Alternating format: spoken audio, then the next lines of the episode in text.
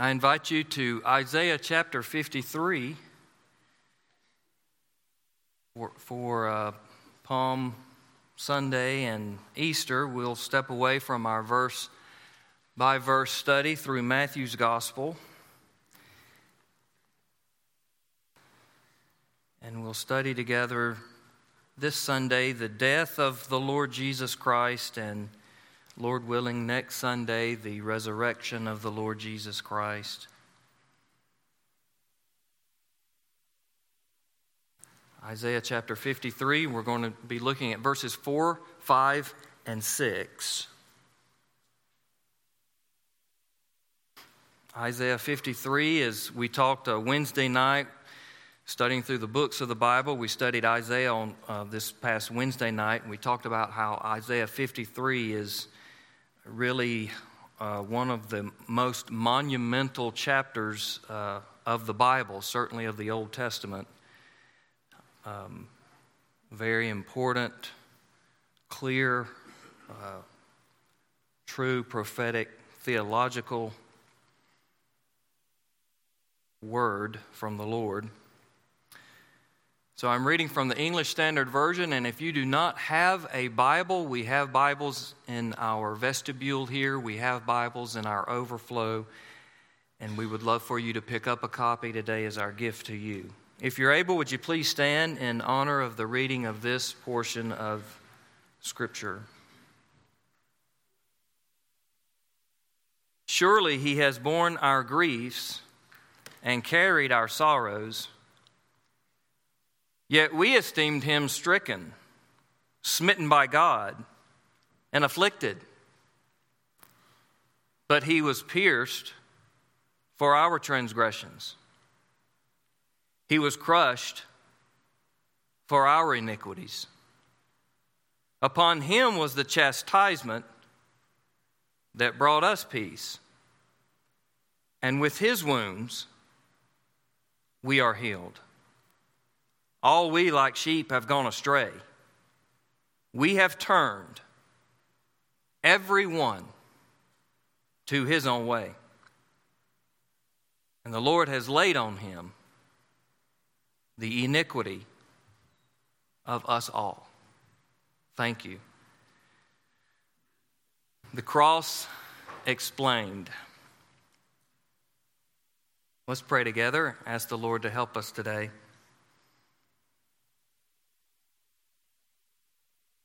Father, we glorify you. Our hearts have been filled this morning as we have been gathered together already in our classes, studying your word together, coming together in worship for the sole purpose of worship, to honor and glorify you, to magnify your Son. It has already been our joy to sing these songs of declaration and praise and declaring our faith, rejoicing in who you are, full of anticipation and expectation and hope because of your truth, because of Christ, because of the gospel, because of the things that are most precious in this life. That it's, that's why we're here. And those things that are most precious, Lord, are from you, who is our greatest treasure, our God. We delight in you. We lift our voices to you. We lift our prayers to you. And we sit beneath your word today. We have the awesome, awesome privilege today to look to the cross through the eyes of faith and not through the eyes of the world or the flesh, but through the eyes of truth, through the eyes of eternity. What a glorious opportunity and privilege it is, Father. There are so many, literally billions who will wake up today and live out this day, some in dreadful, horrid circumstances. and they will never know the God of the universe and the Christ of salvation. And here we are, Father, able to rejoice in you and worship you and come together around your word. And so we just ask, God, that you might feed us, that you might nourish our faith today, strengthen us, open our hearts, fill us with Christ, fill us with your Spirit. Make us the people of God you desire us to be. May we leave, having gathered today, may we leave with a fresh zeal and a, and a deepened affection for Christ and for the cause of the gospel and for the salvation of those apart from you. We ask for your help, Lord, that the one who's speaking today would not be in the way. So guard the communication and guard the reception of your word, Lord. Help us, help us, help us. There are ways that we need to be helped that we're not aware of or that we don't give attention to. We pray for help in those ways too. Build your church, Lord, through the ministry of your word and your spirit on the foundation of the gospel of Christ Jesus our Lord. We give you praise and glory for everything that you will achieve for the glory of your name. And we look to Christ through this passage today and we we declare again from our hearts as we sang earlier crown him Lord of all. To you be the glory in Christ's name. Amen. So today we've already mentioned it's Palm Sunday. We're already, Easter's just right around the corner. It's hard to believe. I know it's a little earlier this year, it seems a lot earlier. So, this is the beginning of what we usually speak of on the Christian calendar of the, of the year as Holy Week. It means we are, we this week as believers commemorate the, the last week of Jesus' life and ministry here on the earth. And Palm Sunday, of course, is referring to those palm branches that were laid on the ground as, as Jesus rode into Jerusalem and we know this, this expression, this act, is, uh, would be considered uh, in their day much like what we would say today is rolling out the red carpet, is uh, essentially what was happening. It was signifying that this man is great, this man is to be acknowledged, this man is special, this man is to be regarded, to be respected. And the cheering crowd rang out with hosannas. Hosanna, combined of, uh, of two uh, Hebrew words meaning save us, please. Save us, please. So Jesus was, was declared, it, it, they, would, they, they rang out those hosannas and they said, Blessed is he who comes in, in, in, the name of the Lord, the, the King of Israel. So, no, no more accurate praise could have been given Jesus than on that day, that Palm Sunday, when Jesus Christ, the, the, the praises would hail him as Savior, Hosanna, and as King. Save us this is the king. It was, a, it was triumphant, it was celebratory, and it was short lived. In less than a week, those cheers would turn to jeers. Hosanna would be replaced with crucify him. Imagine that. Save us, please, to kill him, please. And by Friday, known as Good Friday, Jesus would hang on a cruel Roman cross, despised, humiliated, rejected, tortured, and eventually dead. What are we to make of this tragic ending of the life and ministry of Jesus? The disciples were certainly perplexed and confused, weren't they? They, they fled from Christ. They, after the crucifixion, they went into hiding. They were in fear of their own lives. Would they be next?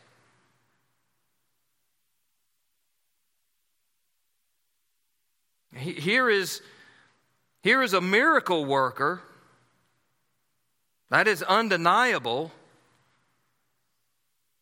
There, there, are too, there are too many occasions, there are too many eyewitnesses, there are too many people walking around that used to be lame and blind that now see and walk. There are too many of those to, to deny that he is a miracle worker. And he went about doing good. He helped those who were downcast. He helped those who were outcast. He, he went about doing good. He went about preaching the, the kingdom of heaven. His, his message was of heaven. All of those things are without question. All of those things are documented. All of those things have numerous uh, eyewitnesses. He claimed to be God. That's in no dispute. He claimed to be the way to heaven, the, the sole access to God the Father. He claimed to have come down from heaven to deliver God's people. The bread of God come from heaven. And yet, here he is on a cross. Executed in public, blood soaked, dying as a criminal. How is this man to save anyone if he cannot even save himself? Helpless and finally breathless, he hung his head and he died.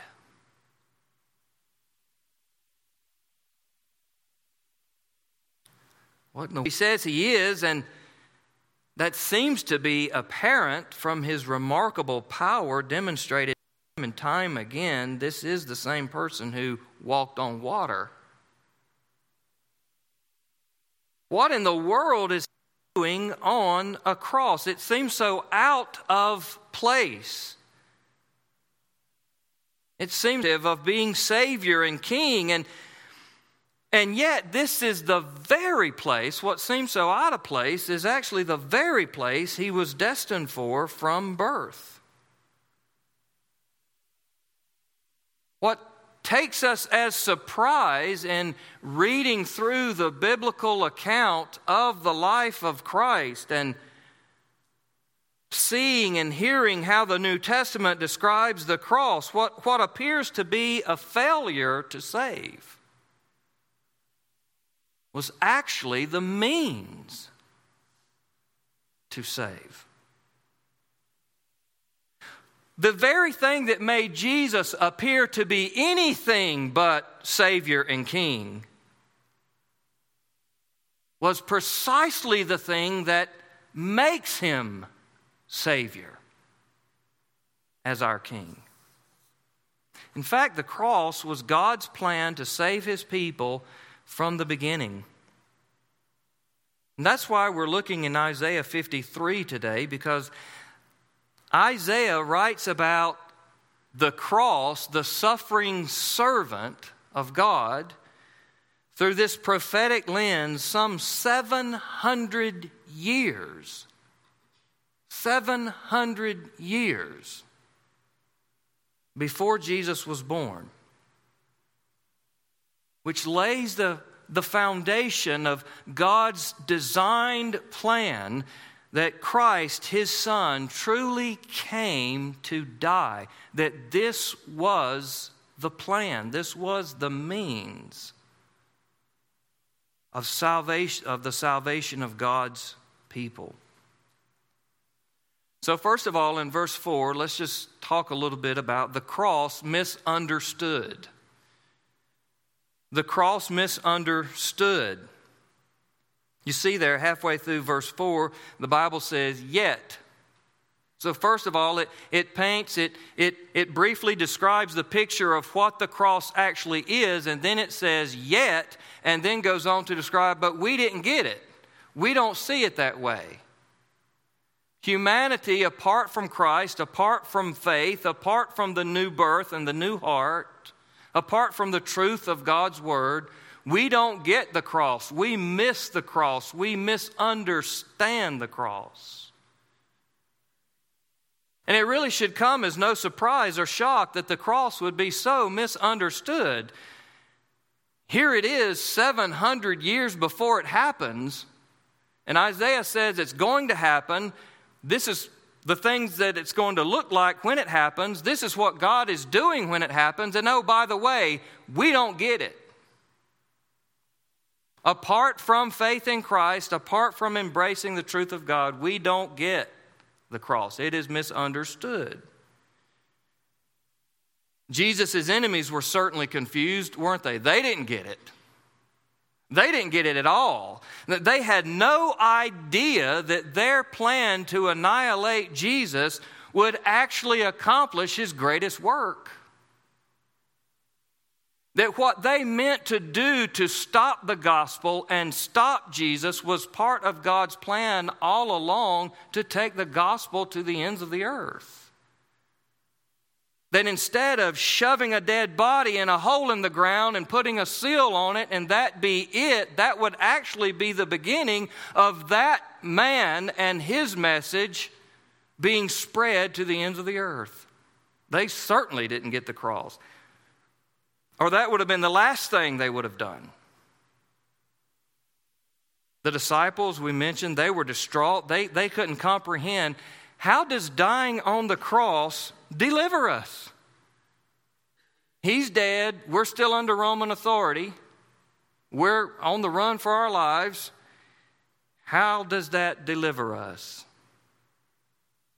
Even today, the cross of Christ is misunderstood. It's, if it is even historically accepted as the fact that it is, that Jesus did die at the hands of the Romans on, by crucifixion, if it even is acknowledged as a historical fact, it's simply spoken of as nothing more than a tragic death in the history of tragic deaths. But God says the cross is so much more. God views the cross from a different perspective. It wasn't a victory of Christ's enemies, it was the victory of Christ over every one of his enemies. It wasn't merely a death recorded in history, it was a death that changed history. It wasn't just the death of an innocent man without consequence, it was the death of the Son of Man with eternal consequence. It wasn't the failure of Jesus to accomplish his mission to save God's people. It was, in fact, Jesus saving God's people. And that's why in the first part of verse 4, God in Christ was doing something for the people of God. Surely He has borne our griefs and carried our sorrows. He carried more than a cross that day. He carried our griefs. He carried our sorrows as sinners in a sin soaked, sin fallen world. To the physical eye, the cross was just two beams of wood. To the spiritual eye, the cross was the structure upon which the Prince of Glory would bear the weight of the sin of the world. But it wasn't seen that way. Surely he has, he has borne our griefs and carried our sorrows, yet we esteemed him. We looked at Jesus on the cross, and here is our conclusions. Here's the result that we arrive at. Yet we esteemed him stricken, smitten by God, and afflicted. We esteemed him stricken, that is, defeated. If someone is stricken, they're defeated, they are overcome, they lose. And if you don't see the cross through the truth of God's Word,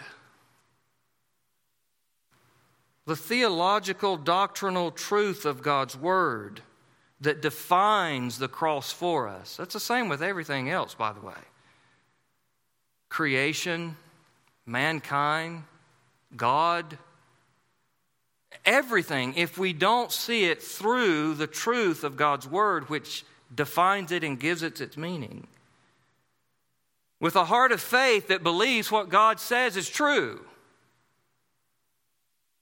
then Jesus looks like a man just stricken, beaten within an inch of his life, wearing a crown of thorns, bearing the flogging stripes, beaten down, bloodied, and dying, defeated, humiliated, stricken. We look to the cross and we see nothing more than defeat. He didn't accomplish his mission, he didn't do what he said he came to do. That's our conclusion. But also, our conclusion is that he is one smitten of God. He's not only defeated, he's smitten of God. In other words, our rationale would be something like this If something so horrible happens to such a good person, maybe he wasn't so good. Maybe he was on the wrong track, and God stepped in, and look what happened to him now. He is smitten of God. Even the Old Testament testifies in Deuteronomy chapter 21, verse 23, that a man hanging on a tree is cursed by God. That's why he's there. So, we look at Jesus and there's a man hanging on a tree. He's smitten of God. Now, if he's the Savior, if he's the Son of God, if he's the Son of man, why would he be smitten of God? Why would he be hanging on a tree? See, see our conclusion, our conclusions, our man focused, finite, fallen reasoning will always trail in the wrong direction with all kinds of justification and rationalizations. We'll even tag on a scripture verse here and there to see things our way. He was stricken, he was smitten, he was afflicted. Added to the, the brutal physical pain and suffering of crucifixion was the scorn and the mockery of the soldiers and the religious leaders. That's how the cross looks to the unsaved eye. Yet we esteemed him stricken, smitten. He's doing God's work. But we see it stricken, smitten, afflicted, no consequence. How in the world can this be the king, the savior, the deliverer of God's people? In fact, in the previous chapter, it, all of this about Christ and the cross actually begins in chapter 52 of Isaiah. And in verse 14, Isaiah says, His appearance was so marred that it was beyond human semblance. That's how terrible and awful and grotesque it was to look upon Christ hanging, expiring on the cross. A body so broken and bloodied and hanging in despair and seeming defeat resembled more of an animal than a man. In fact, in verse 7 of chapter 53, says he kind of looked like a lamb led to slaughter. If you can envision that, which make some connections to the Lamb of God, but this looks like defeat. How can this be victory? that's why verse 5 begins with, but he. It takes us to our second point. The cross is substitutionary atonement. We missed it. We can't get it. We don't get it. Apart from Christ, we look at the cross and, and we don't see it for what it is, but He, we esteemed Him stricken and smitten by God and afflicted, defeated, cursed, scorned, but He, But he was pierced for our transgressions, he was crushed for our iniquities. Upon him was the chastisement that brought us peace, and with his wounds we are healed. We viewed Christ on the cross as stricken and smitten and afflicted, but now the fog is lifted. In verse 5, God explains the cross to us, or we won't get it. And the explanation is no, that's not what was happening. It, it wasn't a, a, a person simply stricken and smitten and afflicted. In the stricken and smitten and afflicted, in the suffering, he was accomplishing exactly what he came and promised to do. Now the fog begins to lift. Now God's plan begins to come into view. This wasn't the, merely the death of a man, this was a sacrifice for sin. Like a lamb led to slaughter. Jesus died, and verse 5 tells us he was pierced for our transgressions, he was crushed for our iniquities. Now, the next two parts of verse 5, part of verse, explain to us what Christ gives us. So, transgressions and iniquities is what he takes from us, peace and complete healing is what he gives us. But in the process of taking our transgressions and iniquities and giving us peace and complete healing, this is what's taking place on the cross. Jesus died for our iniquities and transgressions in order to bring us peace, in order to completely heal us, save us, we could say. Now, what is a transgression? What is an iniquity? And a, transgression occurs when someone breaks God's law, when we disobey God's law.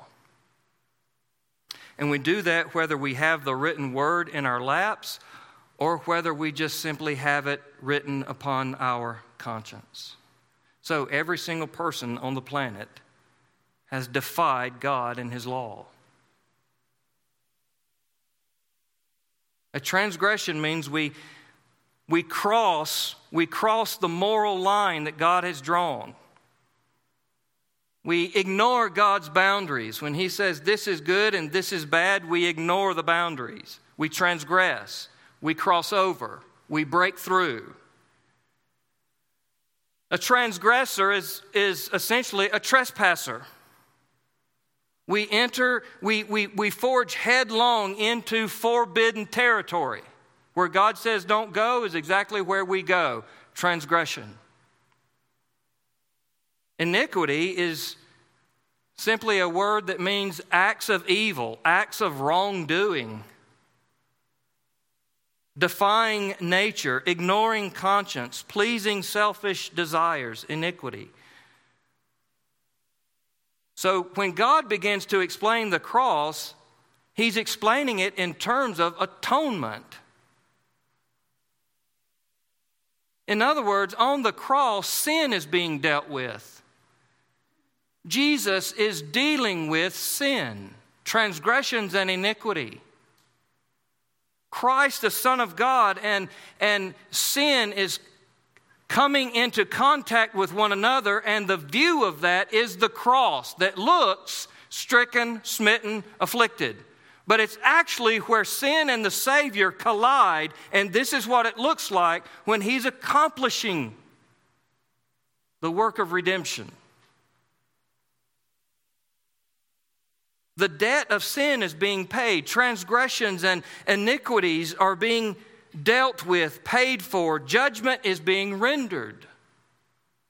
There's judgment, just the just judgment of God is falling upon transgressions and falling upon iniquities. And when it falls upon them, upon the Son of Man who is carrying them, the cross is what it looks like. Smitten of God. That's what it looks like. Punishment is being meted out. But wait a minute. Jesus lived in perfect obedience to the Father.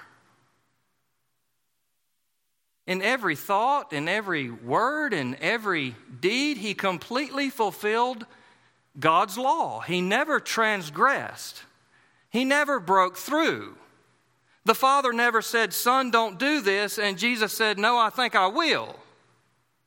He never did that. In fact, he said, Not my will, but your will be done. He, he, there never was an iniquity that was, could be leveled or, or charged or given to his account. He never committed an act of evil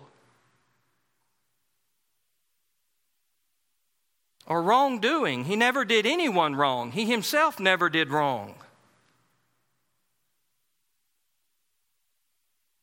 So, when the Bible says he's he's being pierced for transgressions, he's he's being crushed for iniquities, that's what's happening.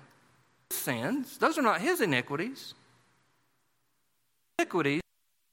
So to whom do all these sins belong? Whose transgressions and iniquities are being paid for with such a brutal view of suffering.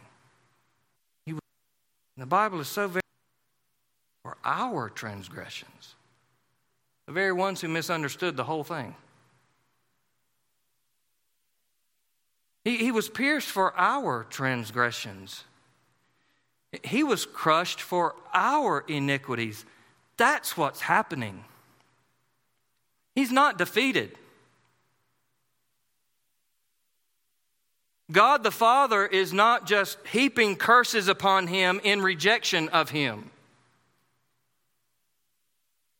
He's not just a man that's been beaten up and afflicted. He's, he's bearing our transgressions. That's why it looks the way it looks. He's bearing our iniquities. He's being crushed under the payment of our sin. That's why it looks like defeat to the human unbelieving eye. So, not only is the cross about atonement, he's dealing with sin. That's what's happening. It's about substitution. He's dealing with my sin. He's not just dealing with sin in general, some idea floating around there that we call sin. He's dealing with actual, literal sin, my actual literal sin. Things that I have done, I have said, I have thought, I have committed. My crimes. He's paying for. Substitutionary atonement. Never give that up. In theological circles everywhere and in churches everywhere, substitutionary atonement is under fire and being rejected. Never give it up. If you lose substitutionary atonement, you've lost everything. Because if Jesus doesn't pay for your sins and mine, then we have to. Don't give it up. The cross is substitutionary. My sin, your sin, the sin of all the people of God. So it was my transgressions upon those shoulders. I'm the one that makes him look smitten. It was my iniquities falling on the head of the Prince of Glory. I'm the one that causes him to be crushed. He was there for me. which gives a whole new zeal and meaning to the words when we sing those words, Crown Him Lord of all. Amen? He's my substitute. He takes my place, bears the wrath of God against my sin. He is my atonement. He removes my sin by bearing the judgment of my sin. Sin has to be dealt with, or the justice of God is nullified. If God is not just, He's not God. If He's not God, there is no God. Now we're in worse shape.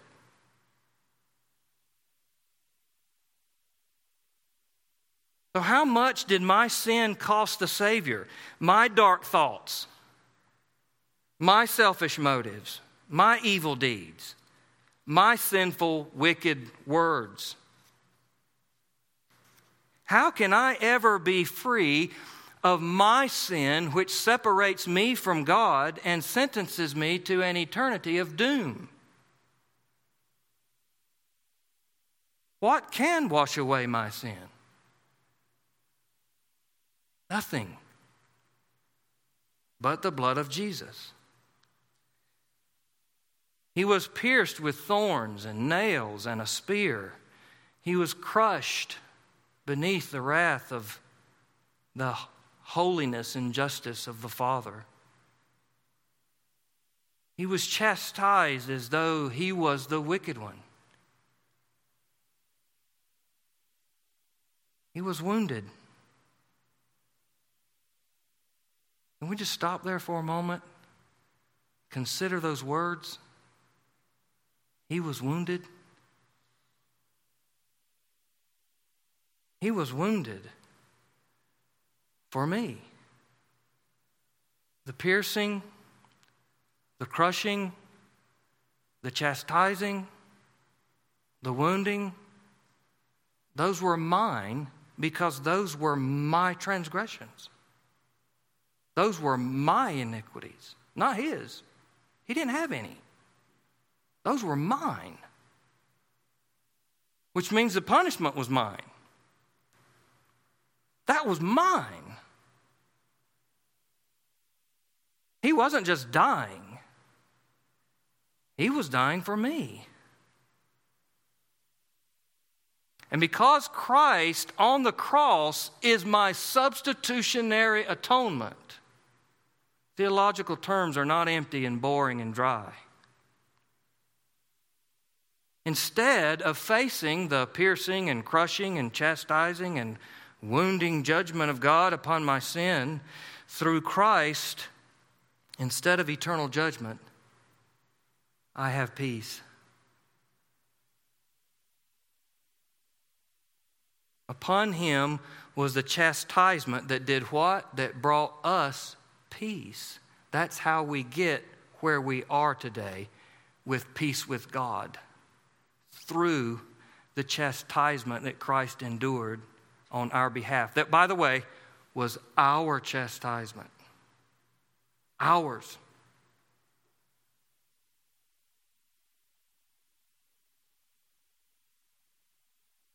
So make sure when you approach the scripture and when you make sure when you approach faith in Christ, you don't do so through the, through the lens of, okay, let's see what's fair and what's not fair.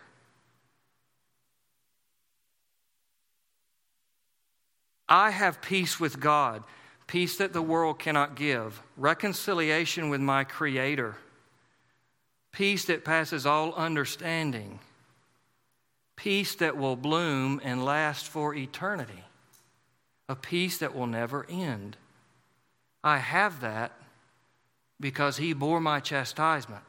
So instead of bearing chastisement, He delivers peace. And I have complete healing and with his wounds we are healed.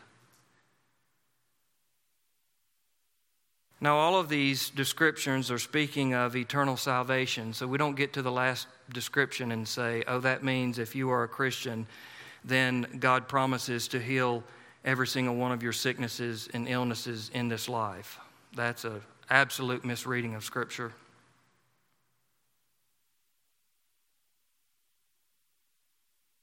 with his wounds we are healed. He does heal on occasion. Jesus healed on occasion. He didn't heal on every occasion, he healed on some occasions to show that he heals entirely forever. He's the one that heals entirely forever. And that's the kind of healing that he brings. He's healed me completely. First, by restoring my soul. The work begins on the inside, right? He, he begins my complete healing by the new birth. He, he restores my soul. And soon, one day, He will match that restored soul, that new birth, that new creation on the inside, with a new glorified, immortal body made to live forever in His presence with joy unspeakable. So He makes you new and then He makes you whole, body and soul. Complete healing. Never die, no more sickness, no more pain. Complete healing. Now, that wasn't mine. That wasn't yours. We didn't deserve that. We didn't automatically get that. Somebody had to buy that. Somebody had to pay for that. Somebody had to purchase that in order we could never earn. Christ took what we deserved in order to get us, give us what we could never earn. We would never get there apart from Christ. Just let this sink in some of us have heard about the cross since we were old enough to understand the words and, and color the picture in Sunday school. So we might be letting this slip by us without letting it sink deeply in. There is absolutely no way in the world that I could, in this life or in the next life, ever have peace with God ever. There's no other way. There is no way in this world or in the next life I would ever be whole. Ever. I would always be broken. I would always be fallen. I would always be stumbling around in darkness for eternity. There's no way I would ever be whole.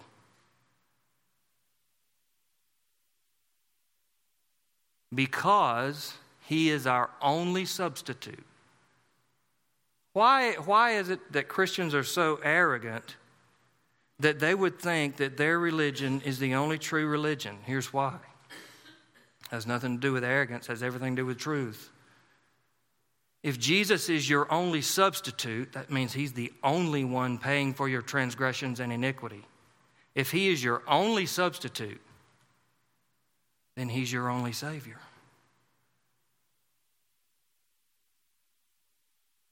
So that brings us to point three the cross is the only salvation for sinners. Verse 6.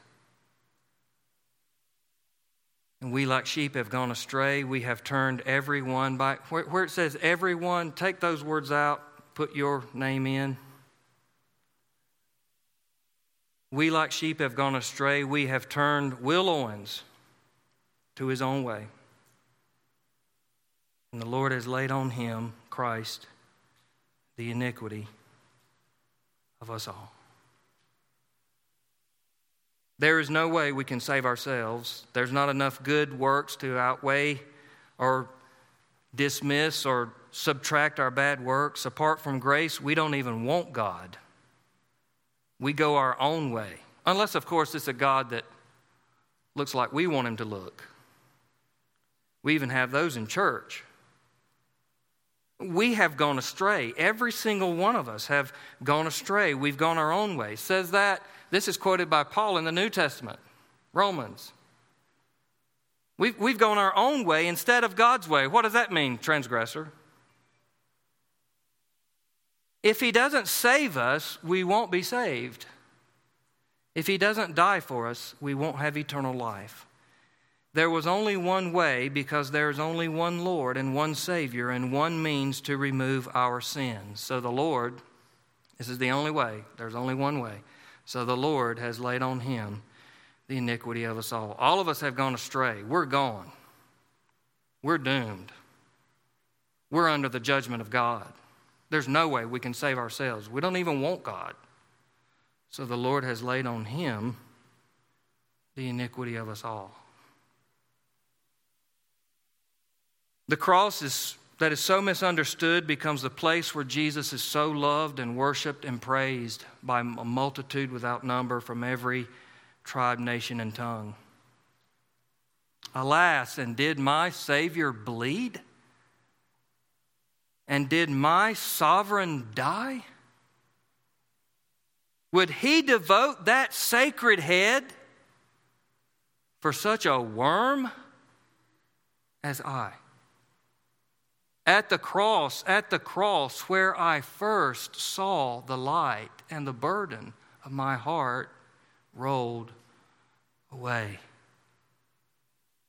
Once the cross is explained, the gore turns to glory, the sorrow and shame to joy, the death to life, where Jesus takes my sin and gives me salvation.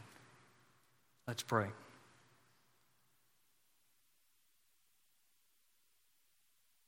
Father, we, we have been in holy territory today. Uh, I pray that we've had ears to hear. We have did the best we can, Lord, to see and honor and glorify, standing in the shadow of the cross where your Son gave his life that we might have life. So I pray, Father, that you would do a tremendous work in our lives that having viewed the cross, there may be some of us who are apart from you, who have lived for quite a while thinking we are right with you, and yet we've never considered the cross. We've never considered Christ. And today we have, and we understand we, we need a Savior, and He's the only one. Maybe today we need faith in Christ. Maybe today, Father, we just we view Christ again on the cross and all that he's done for us and our our fire for the Lord is refreshed and we recommit our lives to you or whatever it might be today.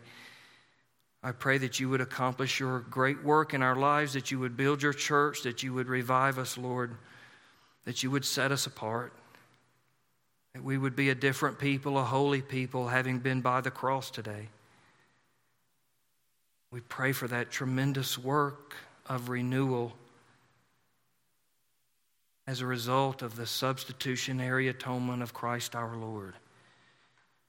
We ask for this in Christ's name. Amen. You have been listening to the sermon ministry of Will Owens, pastor of Grassy Pond Baptist Church, Gaffney, South Carolina. Be sure to visit willowens.com to hear more sermons, read blogs, and learn more about the missions branch P67 Missions. Again, thank you for listening to Will Owens.